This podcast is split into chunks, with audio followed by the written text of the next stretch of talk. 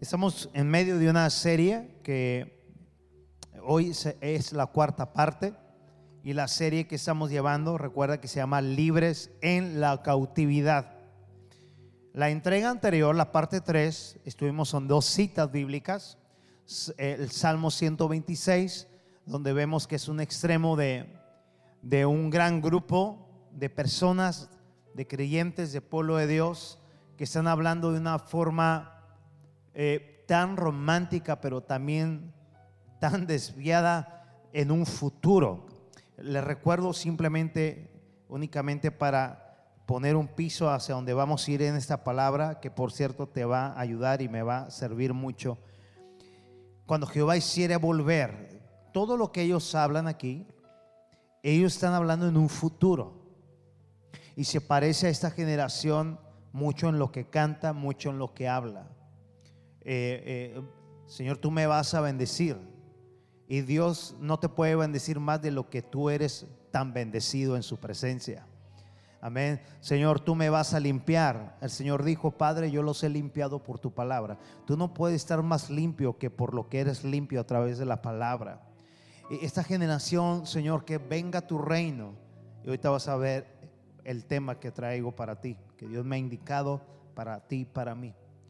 Y, esa generación que estaba, obviamente, ya lo hemos visto en las series pasadas, cautiva 70 años, hablaba todo en un futuro, cuando tenía una póliza de Dios de cobertura aún en la cautividad, para que en la cautividad, diga conmigo, reino, para que en el reino de la cautividad, para que en el reino de la cautividad, aunque ellos habían hecho todos los méritos para que una y otra vez que Dios les dijo por 23 años, no hagas eso, no hagas esto, adórame solo a mí, vete por aquí.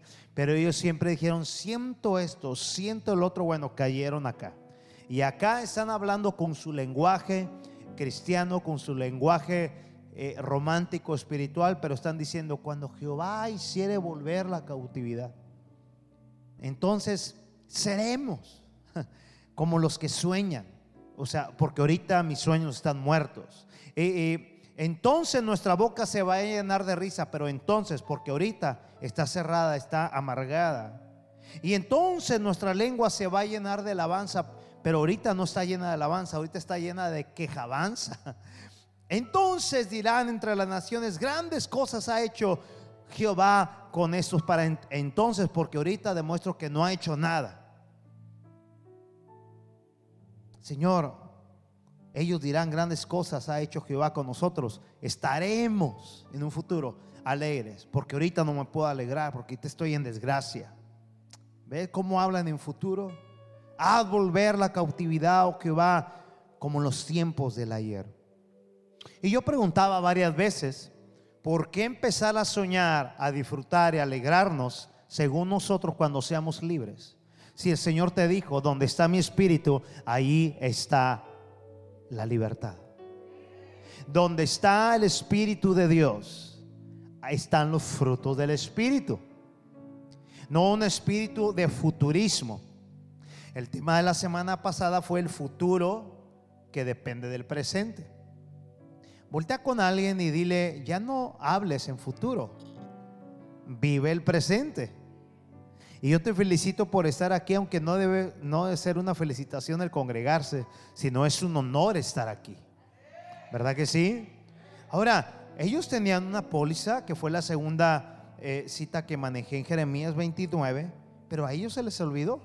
El Señor les dijo, así ha dicho Jehová de los ejércitos, Dios de Israel, todos los cautivos que hice transportar de Jerusalén a Babilonia, edifiquen casas habiten las platen huertos, coman de sus frutos de ellos, cásense, engendren hijos, hijas, eh, eh, etcétera, etcétera. Y lo dice, eh, multiplíquense ahí y no disminuyan y procuren la paz de la ciudad a la cual los hice transportar y rueguen por ella, porque en su paz ustedes van a tener paz.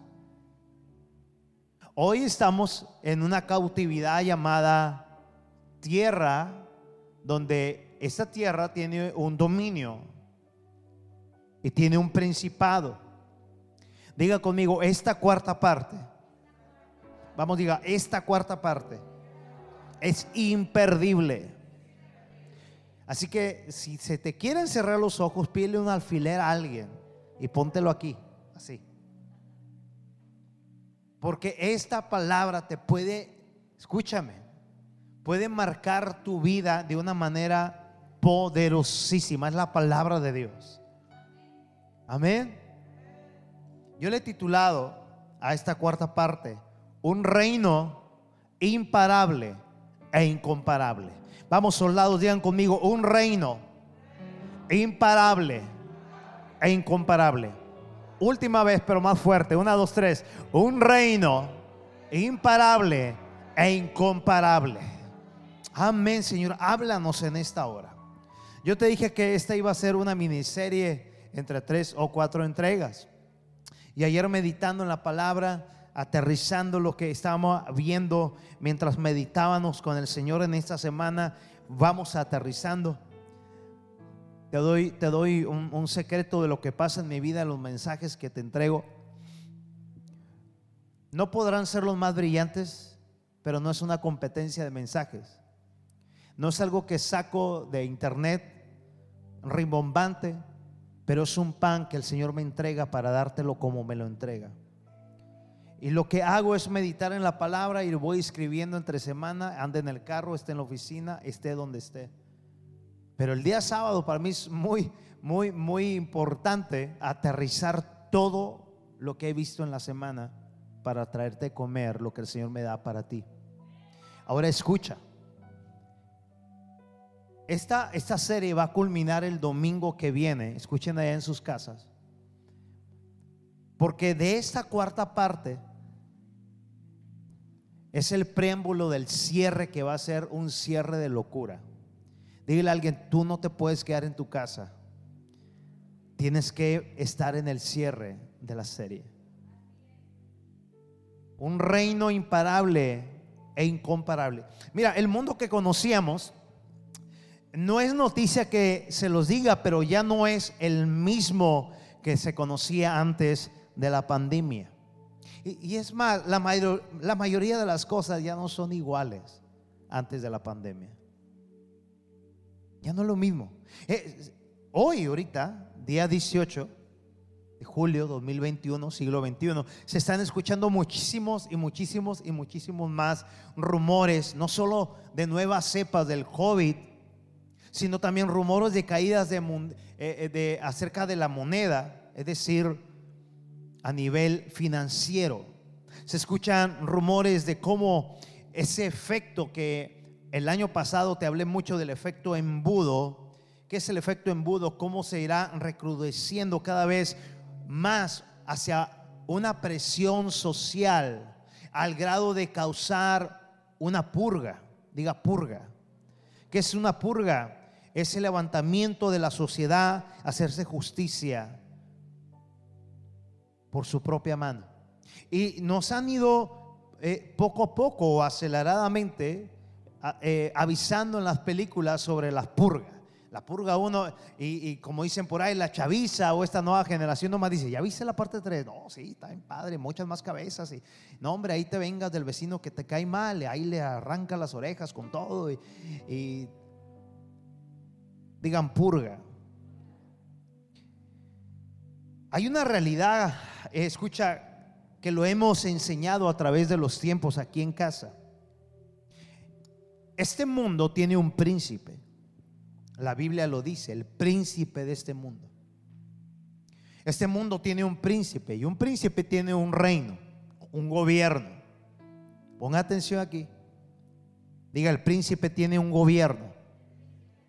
Y ese reino y ese gobierno está operando cada día en la tierra para desviar los propósitos de Dios en la vida de la sociedad, en la vida de las personas, escucha bien, para que de esa manera no les resplandezca, no les comprenda, no los ilumine, escuche bien esta palabra, las buenas noticias del reino de los cielos. Entiéndase, cuando tú escuchas en la Biblia o de alguien, en la radio, en la tele, en la iglesia, la palabra evangelio, los cuatro evangelios de Mateo a Juan, la palabra evangelio es buenas noticias.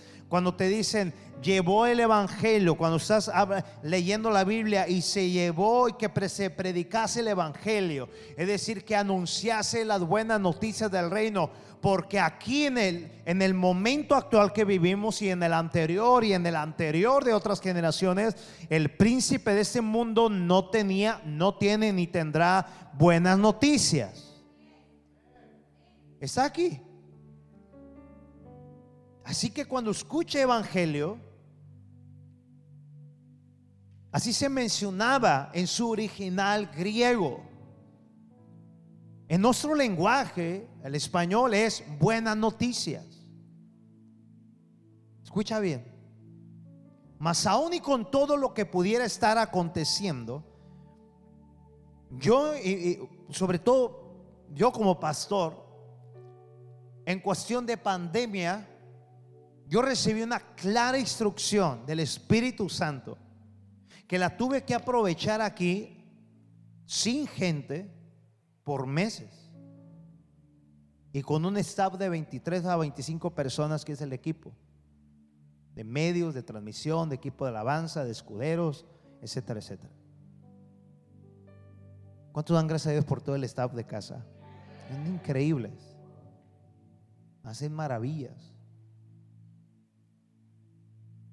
Y estuvimos viendo temas como Jesucristo no está en cuarentena. Estuvimos viendo cómo el virus más mortal llamado pecado ya fue vencido en la cruz del Calvario. Estuvimos viendo también temas tan polémicos como el ensayo más grande global de toda la historia. Todo fundamentado en la Biblia pero hubo un momento en que el Señor me marcó un stone, me dijo, hijo, el que oyó, oyó, el que entendió, entendió. Cambie de página. Y yo no te he hablado absolutamente nada ya del virus, ni este tema de conversación en mi persona, ese tema y todo lo que encierra de vacunas, de no vacunas. No es tema de conversación para mí por una orden del Señor. ahora escucha.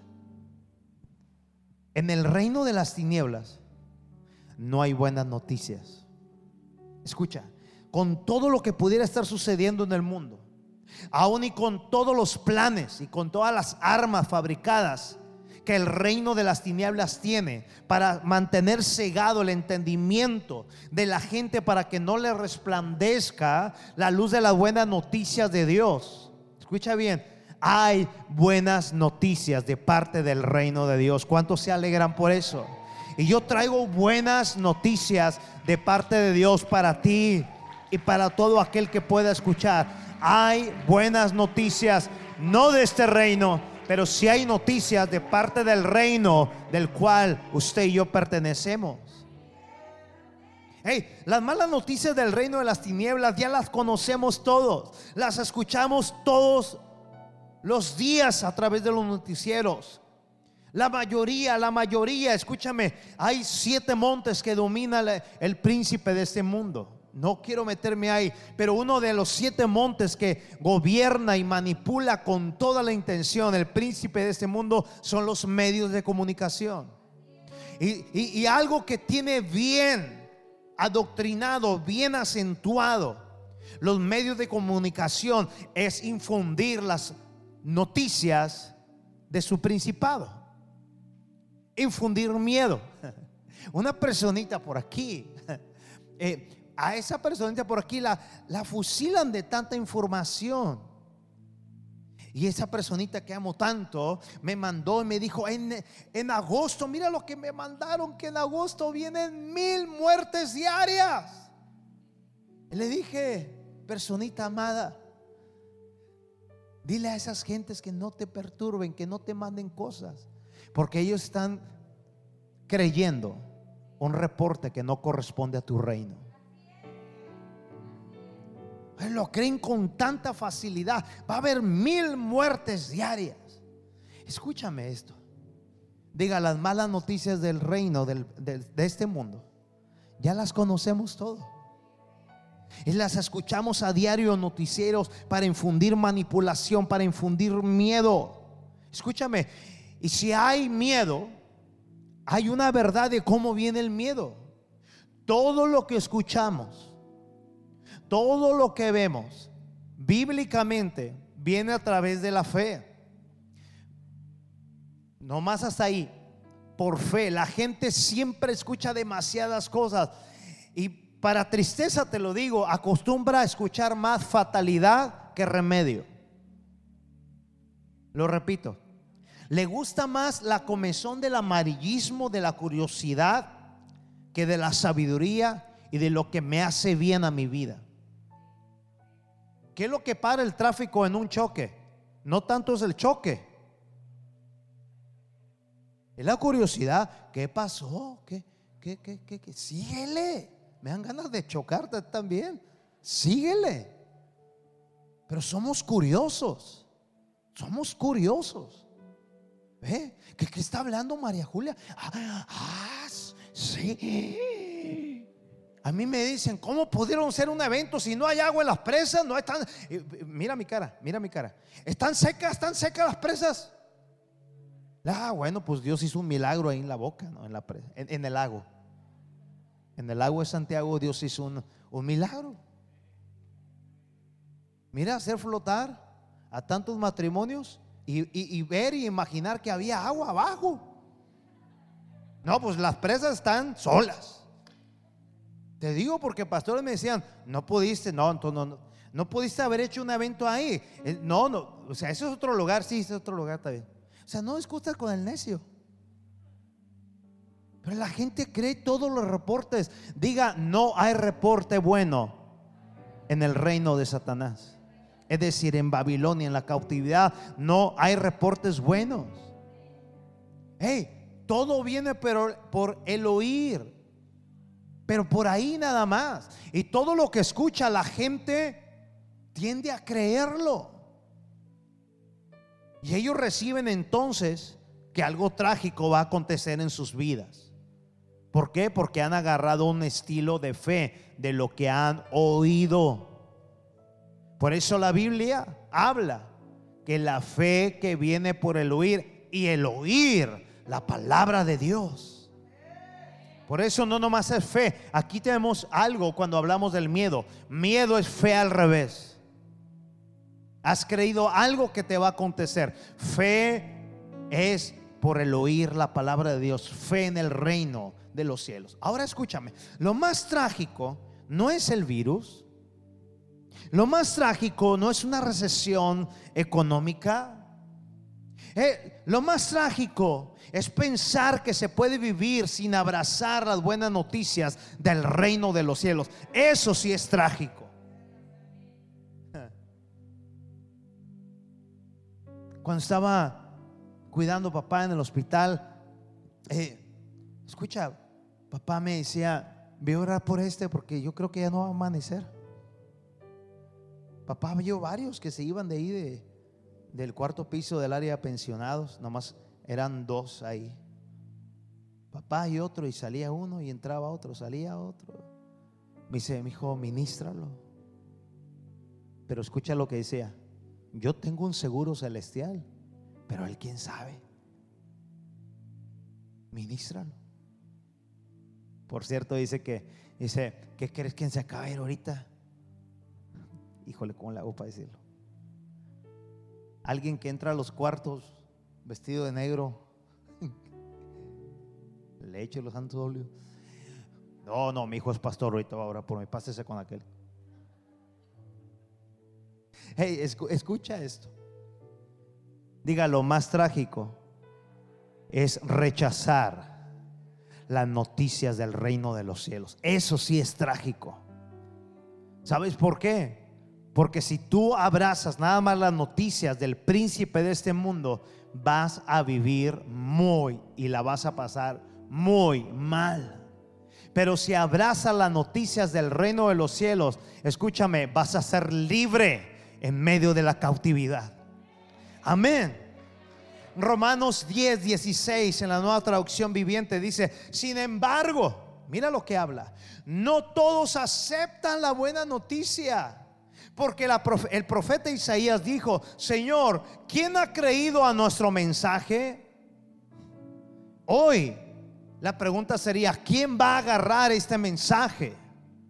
Así que la fe viene por el oír, es decir, por oír la buena noticia acerca de Cristo. Escúchame, nos conviene, amada casa, te lo vuelvo a decir, nos conviene ser de las personas que si aceptamos el Evangelio, que si aceptamos las buenas noticias. No seas parte de aquellos que dicen, mañana, después, déjame calcularlo. Hey, el reino que te vengo a predicar no tiene competencias imparables, incomparable, te conviene y me conviene. Porque en este reino, en este reino de las tinieblas, en este reino del príncipe de este mundo, nada hay bueno. Es pura esclavitud. Y es más mental. ¿Sabes por qué te digo que nos conviene? Porque las personas que no aceptan las buenas noticias del reino de Dios viven cautivas en la cautividad de este mundo. Son como borreguitos que van creyendo todo lo que su pastor de este mundo les dicta. Conejillos de indias para experimentos de Egipto. Aunque saben que son poderosos, los israelitas dicen, no, no, ellos me tienen que servir a mí. ¿Está edificando esto? Vamos, dígale a alguien, te conviene ser de los que se aceptan el reino de los cielos. Te conviene. Pablo está asombrado diciendo, hey, no todos aceptan las buenas noticias. ¿Quién en su sano juicio, Chuy, no va a aceptar las buenas noticias del reino de los cielos? ¿Quién? Es fácil. Los que están seducidos, los que están con su mente cauterizada. Mira, yo les he dicho varias veces Miren la serie de Moisés. Está en YouTube, no es una prédica, es una novela bíblica. Le digo novela para que se les antoje ver. Es increíble. Es toda la historia de principio a fin, 268 capítulos. Deja en paz un ratito la novela que estás viendo. Hey, ahí en el, en el palacio del faraón hay hebreos, hijos de Dios, que están sirviendo como nobles a faraón. Unos son joyeros, otros son eh, eh, están en la cocina, pero dicen es mejor aquí que allá, en la, en la viña, en la villa de los, de los hebreos donde no se sabe quién vive y quién muere. Yo no quiero que me estén latigueando, mejor aquí adentro, sirviendo al faraón. Hay un personaje ahí que se llama Uri. Digan, Uri. No le pongas así ni al perro, por favor. Porque una vez que vea la serie, tú vas a decir, no hay una vara para cachetear a Uri. O sea, te dan ganas de ahorcarlo. Uri sabe quién es Dios. Uri sabe de qué linaje son. Uri sabe que hay una profecía que Dios va a levantar una autoridad llamada Moisés. Todavía no se conocía ahí quién era pero que Dios iba a levantar a un libertador y que por obra sobrenatural iban a pasar de ser esclavo a ser gente libre. Escúchame. Pero él dice, ¿y si no sucede eso? Yo prefiero estar acá. Porque aquí tengo mi cama, aquí como bien, aquí como banquetes, aquí sirvo al rey sin tener que trabajar ahí en la villa y estar de sol a sol. Y su esposa le dice, Uri, ya mero nos vamos. No, ¿desde cuándo están diciendo que ya se va? No, no, no, el faraón los va a matar. El faraón es poderoso. Eh, eh, él ya creía en todas las divinidades. Hasta allá decía, por Isis. Ra es mayor. Uri, despierta, Uri, tú eres hebreo. Tú eres del real sacerdocio, Uri, despierta. Porque se va a levantar Dios y va a postrar al faraón con todos los egipcios y no va a quedar nada. No, no, no, ningún reino ha podido con Egipto. Y sabes que Él prefirió la comodidad momentánea. Y cuando vino la muerte de los primogénitos, Uri era un primogénito. Y él no se quiso ir con los hebreos. Uri murió ahí. ¿Por qué nos convienen las buenas noticias del reino? Porque aunque estamos en este mundo, tú recuerdas que no somos de este mundo. Porque aunque estamos ahorita, vamos como peregrinos.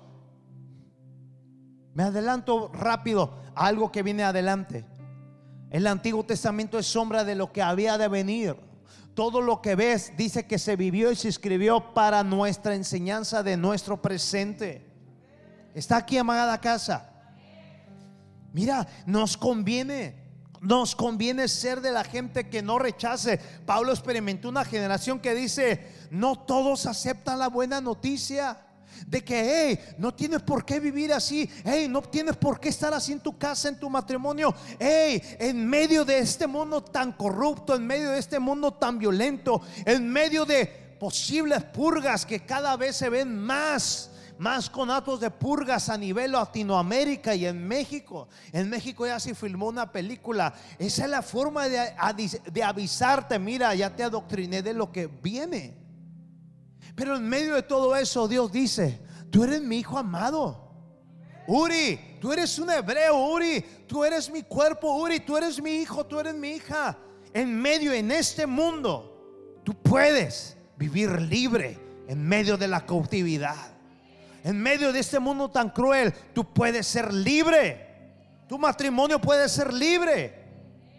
Y me encanta el carácter de Jesús, porque Jesús dice, hey, Padre, no te pido que los quites del mundo. El que no sabe lo que está diciendo Jesús dice, Jesús, no está viendo cómo está el mundo, está cayéndose a pedazos. No, no, no, el Señor no crea hijos cobardes. El Señor dice, no te pido que los quites del mundo, pero si te pido algo, líbralos del mal. ¿Qué es eso? Estamos, abre los ojos, abre tus oídos a tus hijos, a tus hijas, a tu misma personalidad, a tu misma persona. Estamos en un mundo malvado y desquiciado.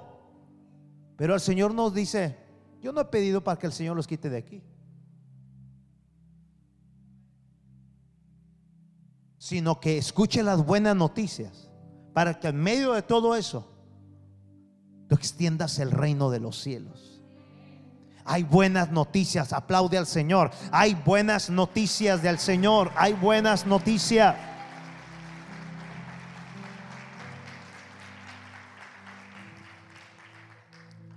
Las personas que no aceptan las buenas noticias del reino de Dios viven cautivas en la cautividad de este mundo. Pero las personas que aceptan las buenas noticias del reino de Dios viven libres en la cautividad. ¿Sabes? ¿Cuántos quieren aceptar desde ya el reino de los cielos? Otra vez, ¿cuántos quieren aceptar el reino de los cielos? ¿Lo quieres, Lalo? Ponte de pie ahí donde tú estás, ponte de pie. Cierra tus ojos y pon tu mano en tu corazón.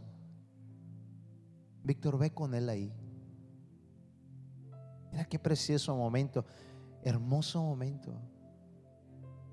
Mira tu yerno. Oren conmigo con él. Y dile conmigo, abre tu boca ahí donde estás, Lalo, y dile, Señor Jesús, gracias por darme tu vida. Gracias por limpiar todos mis pecados reconozco que he sido un pecador, pero hoy tú tomas cada uno de mis pecados. Gracias porque tú me has hecho libre. Y gracias porque tú me estás preparando para ser un siervo tuyo. Escríbeme libro, eh, mi, mi nombre en el libro de la vida y sigue puliéndome con tu amor. Gracias por tu reino. Dale un aplauso a Lalo. Toma tu lugar. Eso es lo mejor que puedes hacer, Lalo. Eso es lo mejor.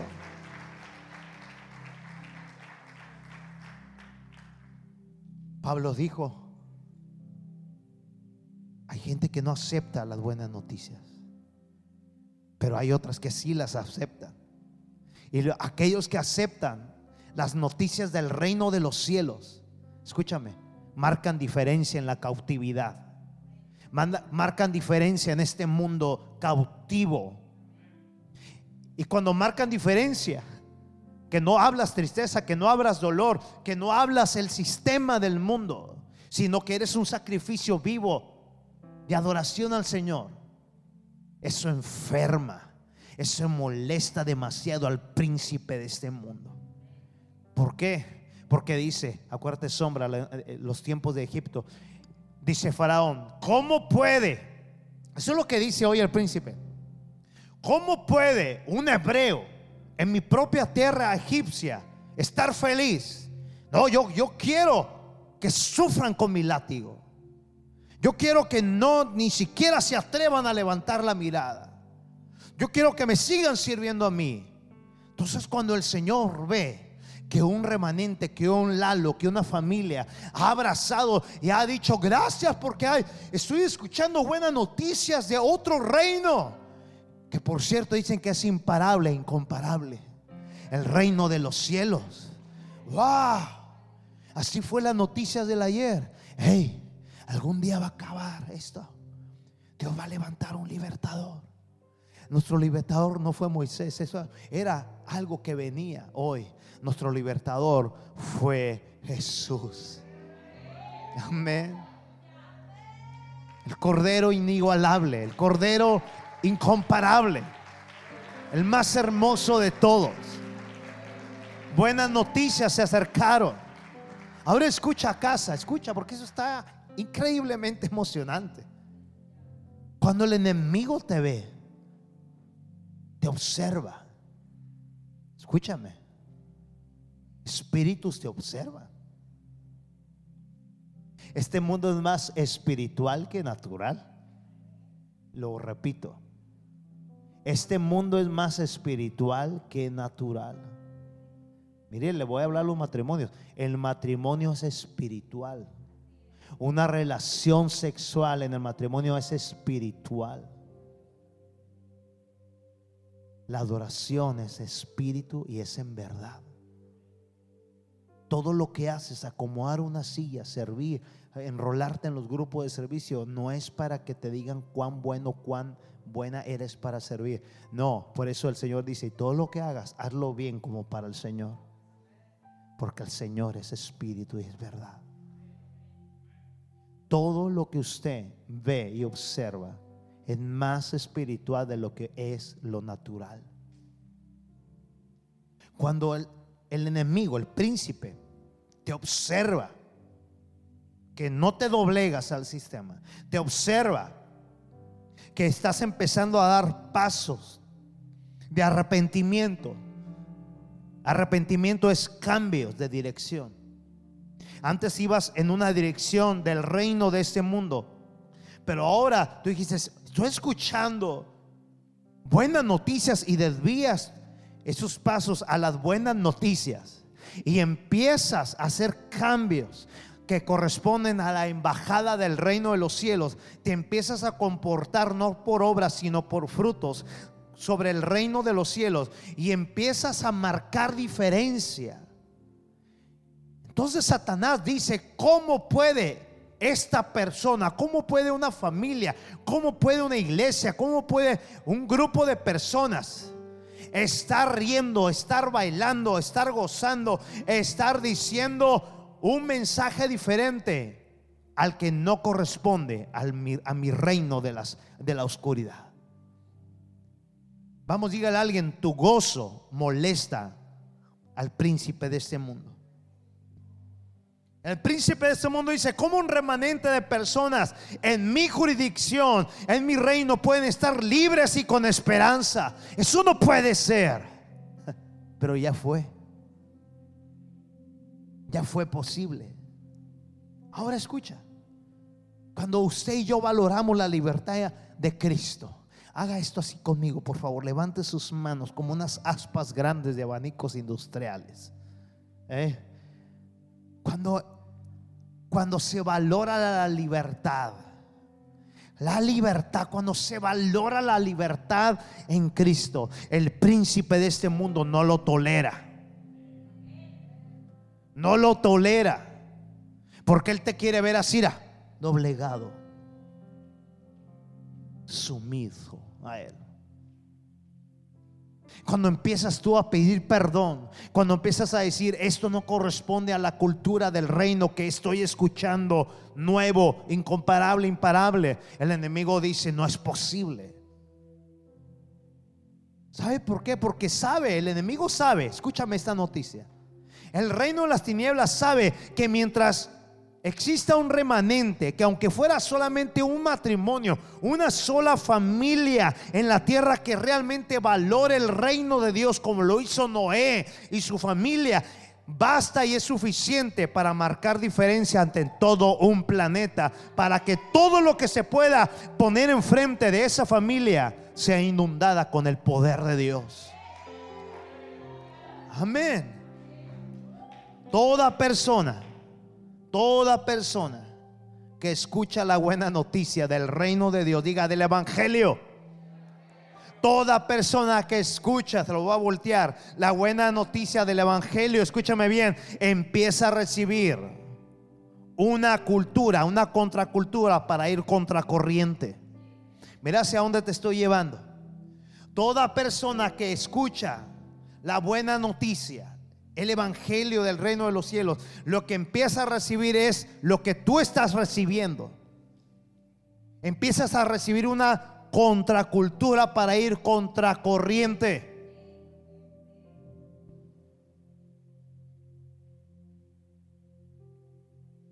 Digas, recibo una contracultura. Es decir, recibe la cultura del reino de los cielos. Ahora vas contra la corriente del principado. Y una de las más grandes armas favoritas, antes de ir ahí, diga contracultura para ir contracorriente. Eh, mujeres, yo he escuchado mujeres que dicen todos los hombres son iguales. Como que yo creo que esas personas pertenecen al linaje espiritual. Todos son iguales. Está la, un despecho horrible, ¿verdad? Todos son iguales. Algunas mujeres hubieran dicho, no, mi hombre es diferente. Lo voy a repetir, tiene chance de... Algunas mujeres deberían haber dicho, mi hombre es diferente. Híjole.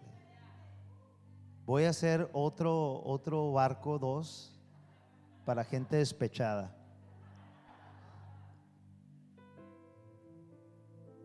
Todos tenemos tentaciones. Hubo un tiempo, traía un Chevy. Una mujer me dijo, ¿quieren palomitas? Me dijo, le tengo una pregunta, profe. Estaba dando clases en un lugar. Cristiana la muchacha. ¿A poco nunca, así me dijo, Nunca, nunca ha subido a alguien ahí, porque en la clase yo dije algo respecto. Al carro y, se le propuso, ¿a poco no se le antoja?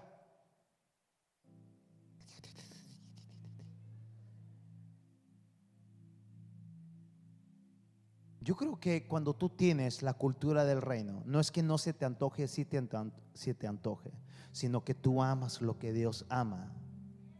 Y lo mínimo que pasa en tu mentalidad es romper el pacto de lo que Dios ama en su cultura. Ahora tú tienes una cultura que va contracorriente. Y donde, donde más flaqueabas es donde viene el enemigo con su corriente a ponértelo de pechito aquí. Sea lo que sea, droga, cualquier vicio, lo que sea, te lo pone aquí. Pero ahora tú traes una contracultura para soplar sobre esa corriente. Y tú dices, yo pertenezco a otro reino y a otra cultura. Eh, ayer se me acerca, estoy lavando la, la, veníamos de una rodada, estoy lavando la bici afuera, si no, no me dejaban entrar, la estaba lavando. Y luego pasa un maestro, yo le digo de cariño don, don Molcas. ¿Cómo está, pastor? Muy bien, aquí estoy. ¿Cuánto por la bici? Que no sé qué, empezamos a platicar. Y no sé a qué salió que él quiso hacer un, un chistecillo así de otra mujer. Le dije, imagínate que tuviera tu esposa Molcas aquí. ¿Qué le hace, pastor? ¿Qué le hace? Una reíta más. Y yo seguía lavando así con ganas de echarle agua así. Le dije, te voy a decir algo que yo les decía mucho en la empresa donde trabajé. Porque según ellos me querían hacer enojar dejando de trabajar cuando era la hora de comida. No sé ahorita cómo está esa empresa en cuestión de operarios. Antes no había mujeres en, en las zonas de producción ni en almacén, nada más en las oficinas. Entonces eran como israelitas en el desierto que no tienen pan.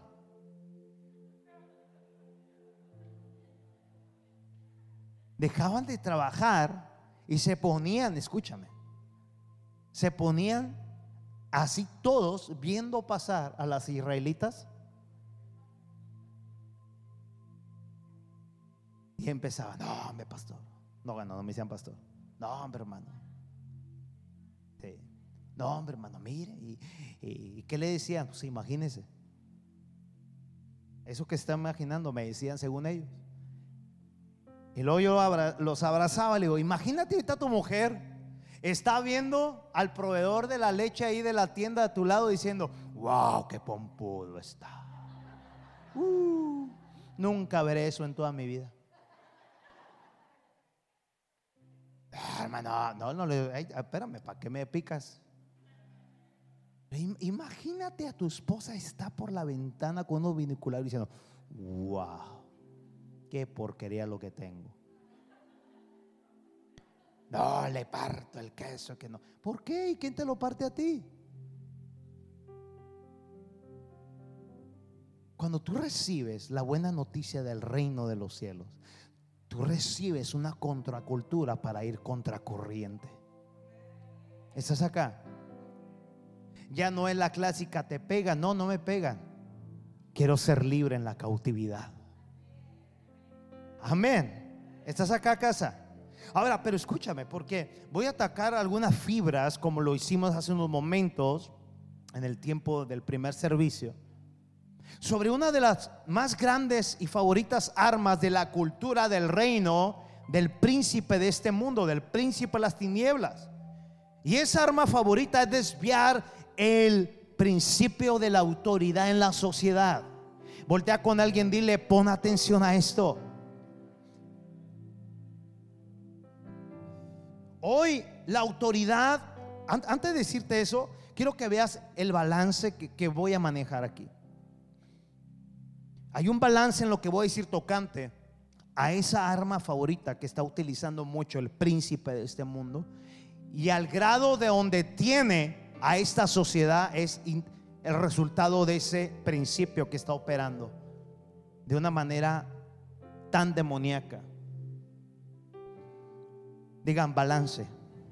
Acuérdate ese principio que él está utilizando es el principio de la autoridad en la sociedad. Mira el balance. Hoy la autoridad, mira el balance aquí. Hoy la autoridad no se modela y mucho menos se respeta, se señorea y se le reta. Mira el balance. Hoy la autoridad no se modela no hay nada más peligroso que poner autoridad a alguien que no sabe qué es ser autoridad. Ese es el balance. Hoy la autoridad no se modela. En, la otra parte, mucho menos se respeta la autoridad. La autoridad se señorea. Y los que están bajo autoridad retan a la autoridad. Mira, cuando no se sabe tener honor, algo que nuestros viejos hablaban mucho, honor. Diga honor. Cuando no se sabe tener honor, no se sabrá tener autoridad. Ah, y cuando no se sabe tener honor, no se sabe estar bajo autoridad. Es un balance. ¿Ves? Pero mira, hay marcas de historias de tantos padres Como pastores, por 22, 23 años hemos escuchado a mucha gente, sobre todo a grandes, a padres ya entrados en años, donde hay historias de padres de familia que no saben, escucha bien, ser autoridad y, y se dejan llevar por sus propios impulsos hacia un maltrato y hacia una vergüenza hacia sus hijos. Eso por parte de los padres. Tantos, tantos testimonios que hay de padres que no supieron ser autoridad, descargaban su furia, descargaban su personalidad, descargaban sus impulsos, sus maltratos y marcaron a hijos desde pequeños con insultos, maltratos y vergüenza hacia sus hijos. Por lo tanto, a esos hijos les es muy difícil respetar una autoridad o ver a Dios como Padre. Entonces el plan le funciona muy bien al príncipe de este mundo. Porque si Satanás sabe que los que se dicen ser cristianos logran ver a Dios como Padre, cambia toda la cultura para ir contra corriente. Porque ahora ya no van a ser gente del montón de creyentes. El creyente sigue una cultura de religión. Los hijos siguen una paternidad. El padre vela por los hijos. Los hijos aman todo lo que sale de su padre. Por lo tanto, al enemigo le interesa no le interesa cuánto tengas tú en las iglesias mientras tú sigas ignorando a Dios como Padre. Yo me doy cuenta, y se los he dicho en muchos lugares y aquí también, nomás basta escucharte orar para saber si tienes a Dios como Padre. Queremos impresionar a Dios con tanto rollo. Si algo les enseñó el Señor a los discípulos es, no te impresiones por lo que hablan ni cómo oran. Hay tanta gente que exagera. Oh Dios, y amantísimo Señor de los ejércitos, Dios de Abraham, de Isaac. Y Dios dice, y también soy tu padre, hijo. Y le queremos decir la Biblia a Dios, oh Dios, tú abriste el mar rojo y oh Dios, dice Dios, soy tu padre. Imagínate que tus hijos te mencionen por tu título que tienen. Muchas veces le dije a papá, soy tu hijo. Ah, pero eres mi pastor. Soy tu hijo. Eres mi pastor. Soy tu hijo, pero eres mi pastor. ¿Cuántas historias de padres que no han sabido ser autoridad y marcaron a sus hijos en vergüenza y en maltrato porque le descargaron su impulso, le descargaron su falta de honor. Eso es por parte de los padres, pero mira la contraparte, el balance.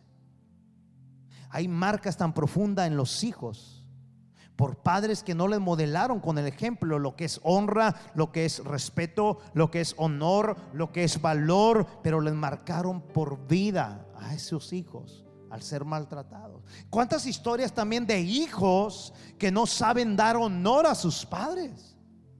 Esa es la contraparte. Y solo se dejan llevar por los impulsos de que ven a sus padres como ignorantes. O ven que a sus padres ya son rucos, ya están grandes, no me entienden. Ay, no, no me entiendes, no me entiendes. Pero es que hoy el, agua, el hablar, el léxico de esta juventud es muy torpe cuando ellos creen que son muy elocuentes. Padre, hijos burlándose de los padres. Y sabes, hay marcas tan profundas en la vida de muchos padres por falta de honor, por falta de amor, por falta de respeto, por falta de valor de parte de sus hijos que los han marcado de por vida. Inclusive algunos hasta han pensado, algunos padres han pensado, estoy muerto en vida para mis hijos. ¿Sabes? La Biblia dice, padres, no provoques a los hijos a ira.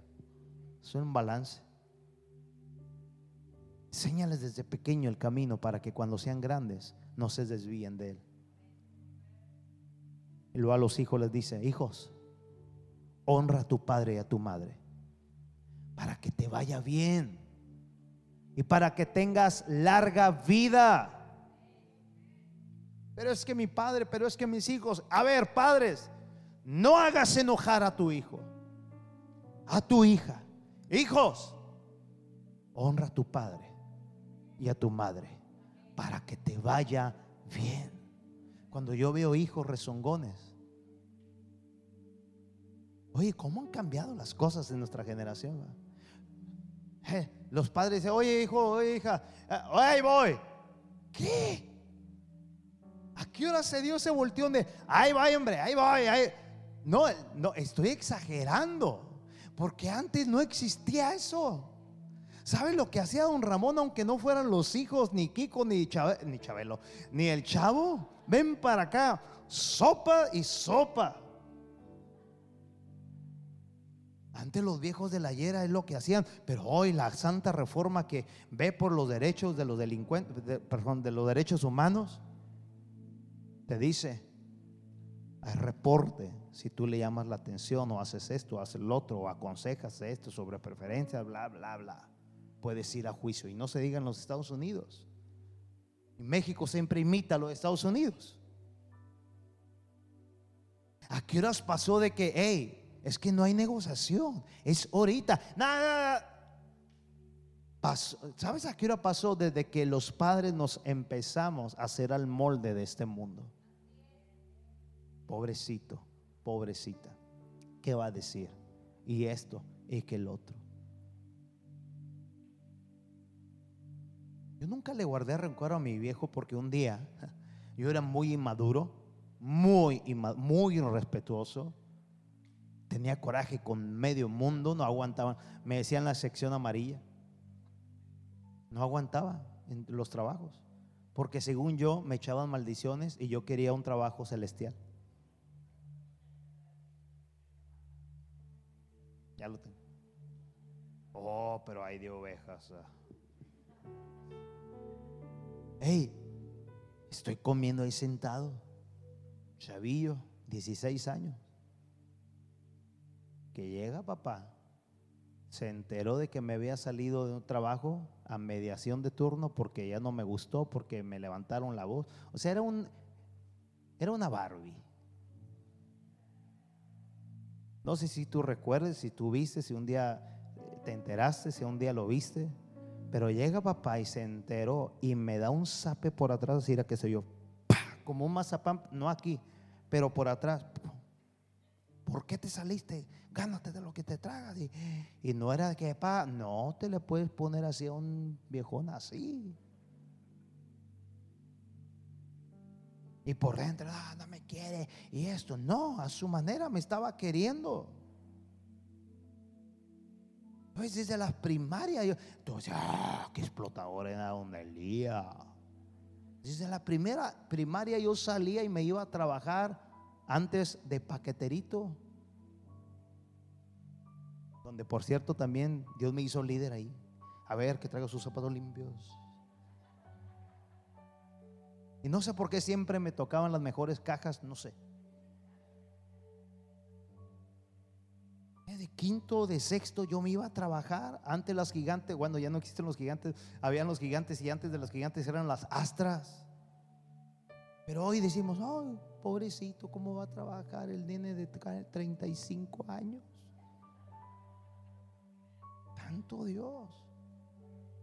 Hey, a lo mejor alguien de allá donde vivo yo está viendo, pero ni modo. Hey, ¿sabes? E, el jueves pasado de Fosai, de, la academia, eh, íbamos bien contentos, estuvo bien tremendo que tienes que ver esa clase. Vamos bien felices hacia nuestro hogar y vamos llegando ahí donde vivimos. Y, estamos ahorita este, eh, remodelando algo, tenemos cascajo afuera bien ordenadito y vamos llegando y vamos viendo que está todo regado, bueno, todo esto exagerado, pero está regado un gran parte del cascajo, pero regado a lo ancho de toda la avenida ahí de Circuito Virreyos 38. Todo ahí. Yo digo, Señor, Fosai, Fosai. Y le te hago cenar, sí, métete yo. Y ahí tengo cámaras. Y me quedé allá afuera. Así.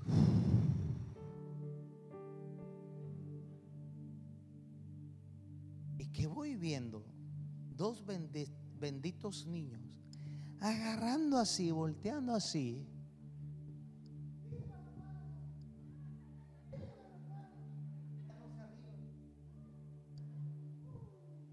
Hacia la puerta, mía. Digo, hijos de Jezabel.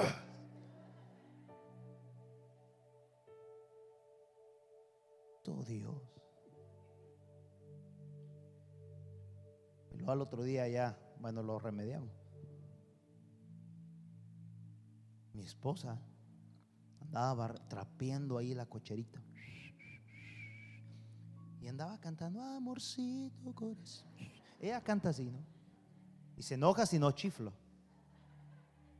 Y luego pasa alguien de la pandilla de esos niños, una niña, y pasa por donde está trapeando así. Uh. Y ella, no, no hagas eso. Ella habló en lengua.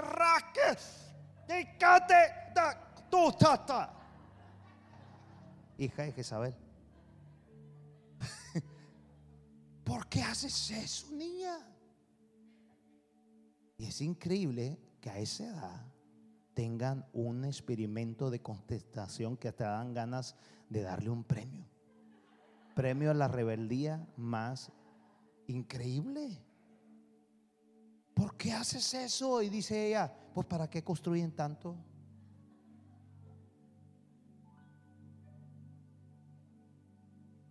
Ayer había pachanga en todas las casas, pero pachanga en todas las casas, cerca de la una de la mañana, de la una de la mañana. Todos estamos dormidos. Tito está con las patas así roncando.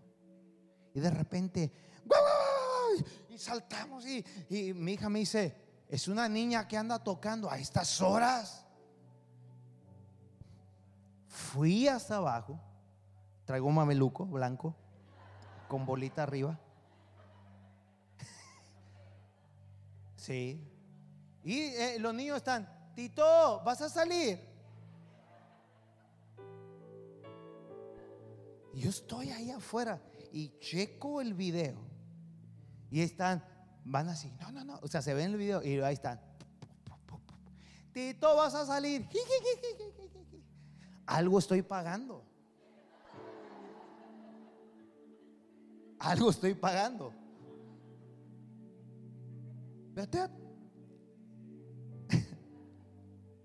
Un día, ¿me permites un breve testimonio de lo que estoy pagando? adolescente, convivio de jóvenes, en una casa de un hermano que ya está también bailando con papá, hermano Vidal. Nos juntábamos una palomilla del grupo de jóvenes, de adolescentes. Le digo, bueno, me dijeron a mí, vamos a comprar medio de huevos. No nos alcanzaba para más. Vamos a comprar medio de huevos. Tú agarras el carro a tu papá. y al hijo de Vidal, no de Vidal, lo inducimos. Es tu casa, tú vas a bajar la luz. ¿Eh? Crimen organizado. Cuando tú bajes la luz, tú te paras en tu carro y los tres empezamos a huevarlos a todos por santos. Y salió el plan muy bien. Pero le tocó huevazos a la hija del pastor, a la esposa del varón de la casa. Acaba de pintar la casa. Se miraban bien lindos los huevos hay. Se enteraron porque aquel de volada subió la luz, el no, le funcionó el plan.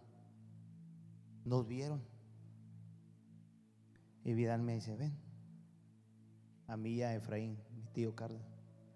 Me dice, chiquillos, yo respeto mucho a la familia Cárdenas, a tu papá, a tu abuelo, pero son una vergüenza ustedes. Si nunca se vuelvan a parar aquí. Y a esa edad creemos que nos entra algo, ¿verdad? No, sí, ya ves, tú de vuelta subiste la luz. Vienes, le dije al pastor, ah. Escucha esto. ¿A dónde crees que van a parar unos niños así? Que sus padres no saben dónde andan, no les dicen nada. ¿Sabes a dónde van a parar? A una delincuencia que los está esperando con los brazos abiertos. Escucha esta palabra. Hay marcas tan profundas en el honor de hijos y en el honor de los padres. Hijos, no esperemos que papá y mamá no estén para decir hubiera, porque el hubiera no vuelve. Mejor valora el hoy para que tu futuro, cuando no lleguen a estar tus padres, tú puedas recordarlos con suspiros de honra y de valor. Padres, valoremos a nuestros hijos, tengamos piedad de ellos, porque el primer pastor, ejemplo que ellos demandan ver, no es el pastor Eduardo, es el pastor, los pastores de la casa, mamá y papá. Ellos están observando si oras por la comida como mínimo, si das la honra de vida al Señor en lo que es de Él. Ellos están viendo cómo eres tú para dirigirte a Dios, a tu familia. Ellos están viendo todo para ser como tú. Porque aunque esta generación ya no lo diga tanto y quizá ya no lo diga, por dentro dice, mis héroes son mis padres. Y los padres dicen, mis todos son mis hijos. Ambas cosas son mal. Porque el día que te falta uno de los dos, tú así decís, mi vida se fue con él al panteón. Con mi padre o con mis hijos. No, no, el todo es el reino. Dije que el todo es el reino. Escúchame. Ahora, esa arma favorita del enemigo de falta de honor en la autoridad va en todos los rubros de la sociedad. Porque una sociedad que no sabe tener honor en la autoridad está destinada a ser parte de una purga, a ser parte de un grandísimo problema, el ser esclavo sin libertad y avance en la cautividad. Hacia allá va aún más la sociedad. El ser esclavo sin libertad y avance en la cautividad. Están destinados a morir en la cautividad en vez de vivir la vida del reino de los cielos. Levanta tu mano y diga, no quiero esa cobertura del príncipe de este mundo.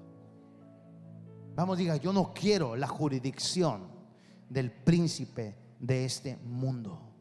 Usted y yo queremos a Cristo Jesús como rey de nuestra vida. Queremos la jurisdicción del reino de los cielos. Nos conviene, grítalo conmigo, nos conviene abrazar las noticias del reino de los cielos. Nos conviene. Estoy casi aterrizando este mensaje. Venga el equipo alabanza. Escúchame bien esto.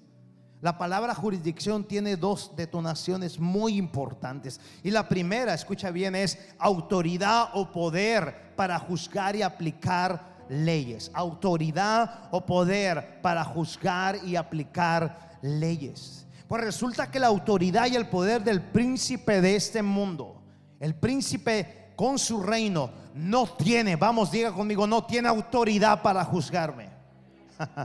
no tiene autoridad para condenarme por el delito de ser libre en el reino que Él está presidiendo. Escúchame, no tiene el enemigo la autoridad por el delito de yo estar feliz en un mundo lleno de tristeza. El enemigo no tiene la autoridad de condenarme por el delito de avanzar en medio del tormenta, de la tormenta. No estoy en su jurisdicción. Vamos, diga, no estoy bajo su jurisdicción. Él nos, el Señor nos vino a cambiar nuestra tristeza en baile, la muerte en vida. Amén, lo seco por lo cubierto de su agua. No estamos bajo la jurisdicción de este mundo. Y lo más importante que no no estoy condenado por el príncipe de este mundo. Él no tiene parte ni suerte. Mira lo que habla la Biblia. Digan conmigo buenas noticias. Romanos 8, 1 al 4 dice, por lo tanto, ya no hay ninguna condenación. Esto para que lo celebres. Para los que están unidos a Cristo Jesús, es decir, a su reino. Pues por medio de Él, la ley del Espíritu de vida me ha liberado de la ley del pecado, me ha liberado de la ley de la muerte, es decir, me ha liberado del reino de las tinieblas. En efecto, la ley no pudo liberarnos porque la naturaleza pecaminosa anuló su poder por eso Dios envió a su propio Hijo en condición semejante a la nuestra, en condición de pecadores, para que se ofreciera en sacrificio por el pecado. Así condenó Dios al pecado en la naturaleza humana, a fin, mira, a fin, a fin de que las justas demandas de la ley se cumplieran en nosotros que no vivimos según la naturaleza del reino del pecado, sino, sino más bien bajo la naturaleza del reino del Espíritu. Vamos, haga así, vamos, haga así fuerte. Diga, pertenezco a un mejor reino, un reino imparable, un reino incomparable. ¿No te da gozo que tú ya no tienes la jurisdicción de aquel que te condenaba? Amén. La segunda cosa que es jurisdicción es territorio en el que se ejerce esa autoridad o poder territorio en el que se ejerce esa autoridad o poder. Ya que hay una palabra que tienes que recordar. Ningún territorio, vamos, profetízalo. Ninguna temporada, sea de escasez, sea de provisión, sea una temporada, una racha de enfermedad, o sea una temporada de promoción. Escúchame, nada opera en los que hemos sido trasladados a su reino. Un reino imparable, un reino incomparable. El reino de los cielos. Diga conmigo, yo creo la noticia del reino de los cielos. Yo lo creo. Efesios capítulo 1, verso 18 al 23. También le pido que a Dios que les haga comprender con claridad el gran valor de la esperanza. El gran valor. Hey, el reino que te trae buenas noticias. Ese gran valor de esperanza. Esta esta hora cuando casi está culminando el servicio, tú tienes que darle ese gran valor de importancia. Tiene Señor varias, sobre todo los jueves, que nos está diciendo, tu vida de fe tienes que hacer que valga. Una vida apasionada de gran valor, no soñolienta y esto, aquello. Tus hijos están observando y decir, a ah, eso es ser un adorador, a ah, eso es ser un cristiano. Y se crean con esa figura. No hay un una gran valor que tiene la esperanza que hemos recibido. Dice la palabra, yo le pido a Dios que les haga comprender. Cuando tú llegas a comprender el gran valor de la esperanza a la cual tú y yo somos llamados, escúchame, no dejas de ver acá por estar viendo acá, sino que tú ves a un reino inamovible, incomparable. Dice el Señor aquí a través de Pablo, tú y yo hemos sido llamados a un llamado inigualable, a un llamado de salvación en el que se nos ha dado a los que son suyos. Pido también que entiendan bien el gran poder con que Dios nos ayuda en todo. Vamos, diga, Dios me ayuda en todo. El poder de Dios no tiene límites. Con ese mismo poder, escucha aquí, Dios resucitó a Cristo y le dio un lugar en el cielo a la derecha de su trono. Con ese mismo poder, Dios le dio a Cristo dominio sobre todos los espíritus que tienen poder y autoridad y sobre todo lo que existe en este mundo y en el nuevo mundo que vendrá. Dios puso todas las cosas bajo el poder de Cristo y lo nombró el jefe de la iglesia. Cristo es para la iglesia lo que la cabeza es para el cuerpo. Con Cristo, grítelo fuerte. Con Cristo que todo lo llena, la iglesia queda completa. A ruido. Uh.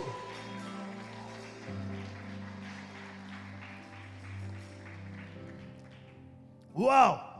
Es con Cristo que la iglesia está completa. no es teniéndola llena con gente, pero sí es con gente que tiene el reino en su corazón. Una casa espiritual no queda llena según Dios con cantidad, pero sí queda llena con corazones que saben que Cristo los ha completado y avanzan sin parar. Vamos, grítalo, Cristo me ha completado.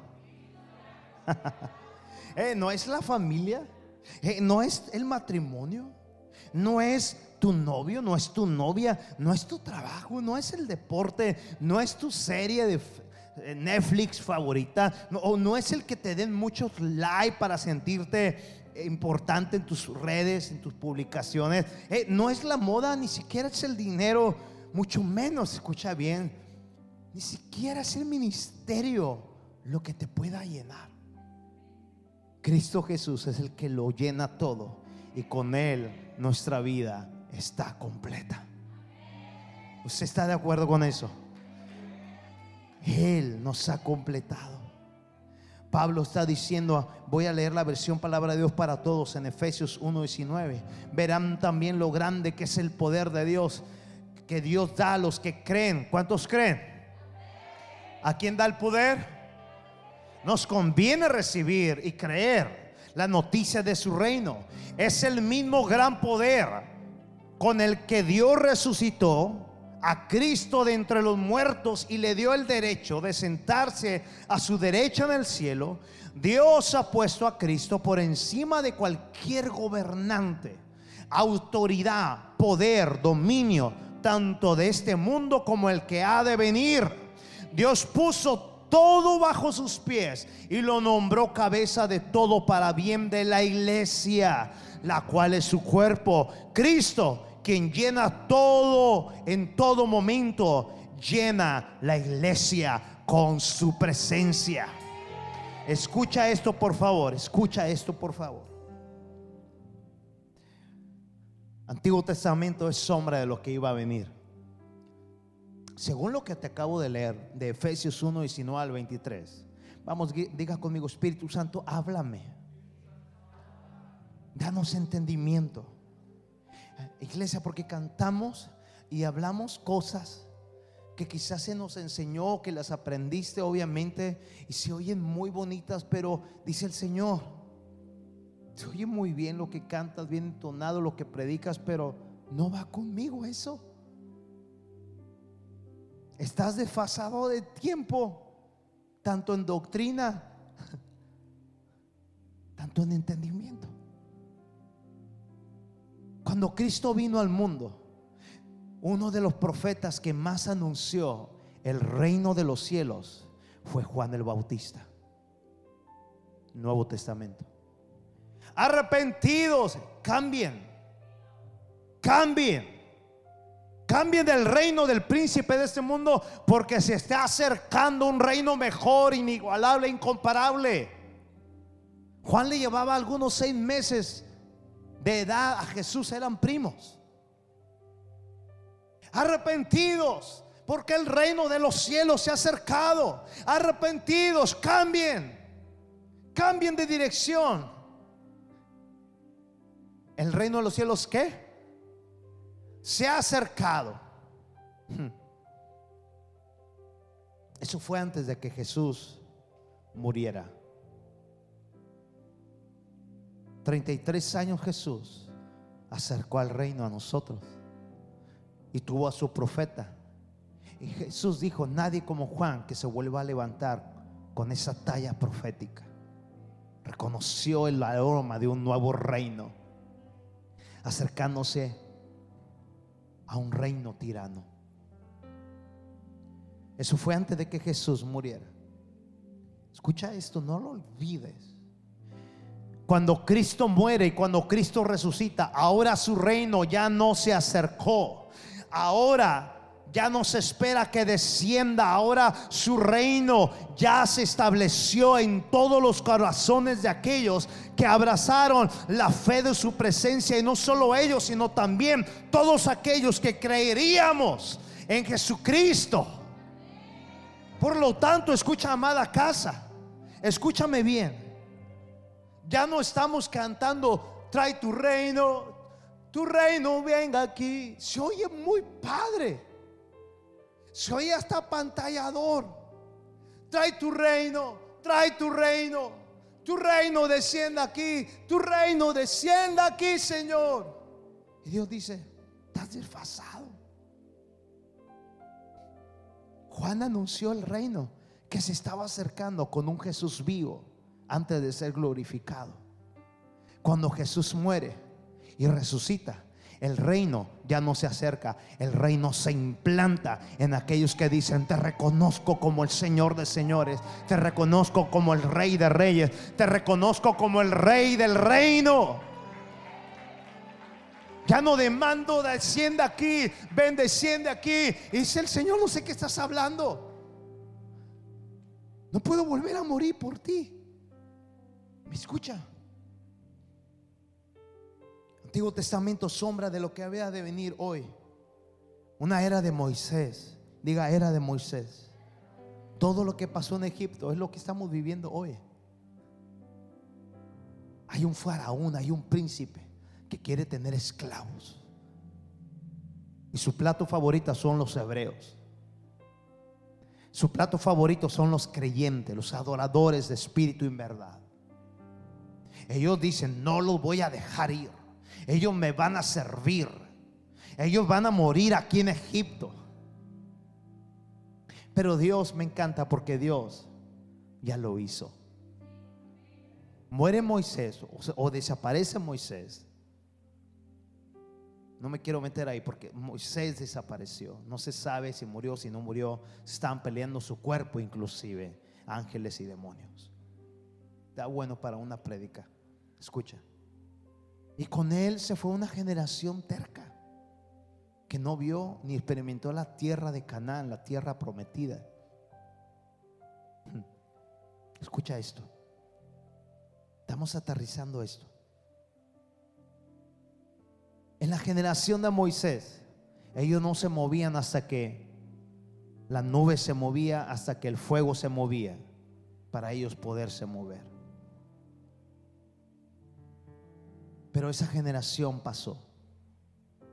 Ahora está la generación de Josué. Diga una nueva generación. Ahora el Señor no le muestra una nube, no le muestra un fuego. Ahora el Señor le dice, Josué, acuérdense del reino. Josué, ya no tienes nube, ya no tienes fuego, pero tienes al reino. A donde quiera que tú vayas, Josué, yo te seguiré. A donde quiera que tú vayas, alguien no la está captando. A donde quiera que tú vayas, antes Moisés, la generación de Moisés te tenía que esperar que se moviera algo, que se moviera la nube, el fuego para moverse. Ahora yo me voy a esperar, dice el Señor, a que tú te muevas para yo ir a donde quiera que tú vayas. Escúchame, por favor, por favor, escúchame. Ahora nosotros como iglesia no estamos pidiendo que el reino venga. Ya no lo pedimos. Ya no lo siquiera ni lo hemos de cantar. Porque el reino no está fuera de nosotros no está en el pasado, no está en el futuro. El reino se nos entregó, el reino se nos fue entregado, el reino se nos fue crucificado para ahora el rey de gloria habita en su templo. Escúchame, si él nos hizo, él no nos hizo esclavos, súbditos, él nos hizo reyes y sacerdotes. Él vive, el rey vive, el secreto fue revelado. Cristo vive en ustedes. Y si Cristo es el rey de gloria, Cristo tiene un palacio, tiene un gobierno, tiene un reino. Y esa es su casa. Levanta sus manos, diga, Señor, tengo que comprender tu grandeza. Que tu reino habita en mi vida. Y que donde quiera que yo voy, el reino lo traslado a donde mis pies se plantan. Cuando usted va a un hospital, usted está llevando el reino para que se haga la voluntad de Dios. Cuando usted va a visitar cualquier parte de una casa, usted está llevando el reino de Dios. Usted no dice, Señor, trae tu reino aquí. No, usted está llevando el reino porque en usted habita el rey de reyes y el Señor de señores.